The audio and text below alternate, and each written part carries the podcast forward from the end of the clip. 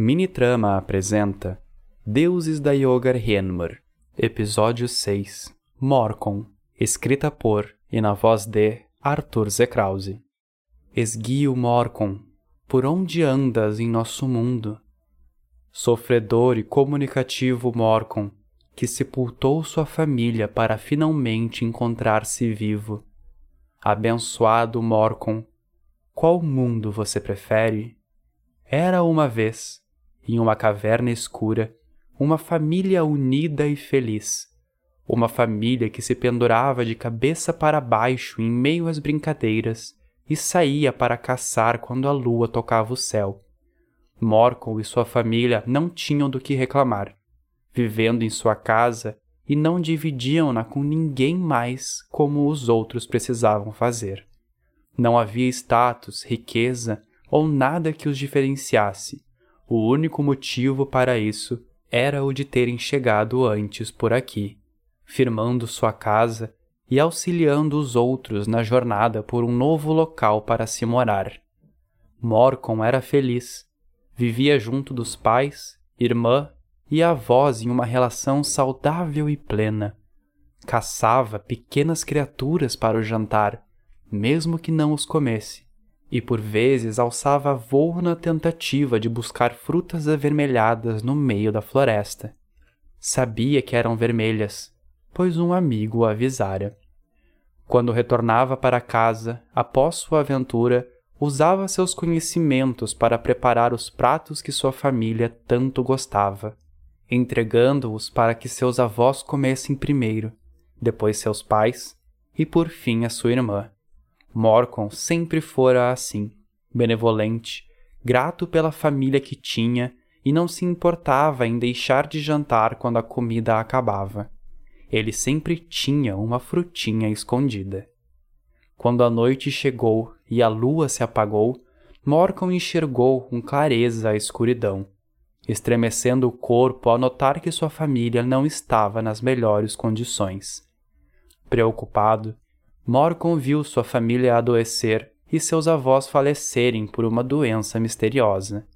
Não queriam mais comer, não queriam mais andar, não queriam se comunicar até que por fim vieram a morrer antes mesmo de acordar. Sozinho, ele os enterrou em uma árvore próxima, rezando para que suas almas encontrassem o caminho da salvação. Quando seus pais começaram a apresentar os mesmos sintomas, Morcom e sua irmã enlouqueceram com a certeza de que seus pais seriam levados. Não restava nada a se fazer, pois nenhum animal próximo poderia lhes ajudar. O mistério da morte estava incrustado na pele de seus pais, e nenhum conhecimento foi forte o suficiente para afastá-los da certeza final. Morcom chorou por dias após seus pais despencarem do teto com o corpo flácido, espumando pela boca.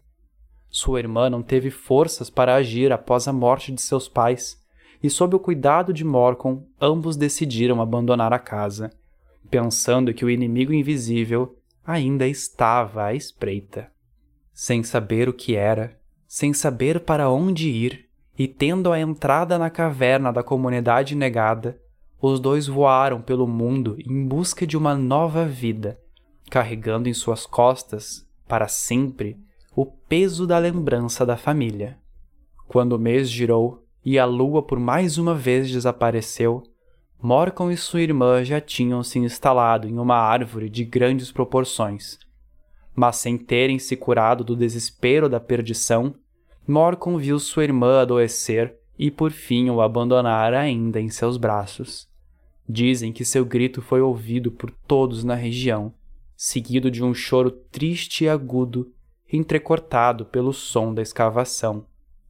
Ali, agachado sobre a terra, em frente ao corpo de sua irmã, Morcom deixou a dor, agonia, medo e o pânico tomarem conta de seu corpo, expurgando tudo aquilo que havia engolido como forma de proteger a quem amava. No frio da noite, uma mão amiga se fez presente tocando seu ombro e ofertando a ele pequenas frutas avermelhadas.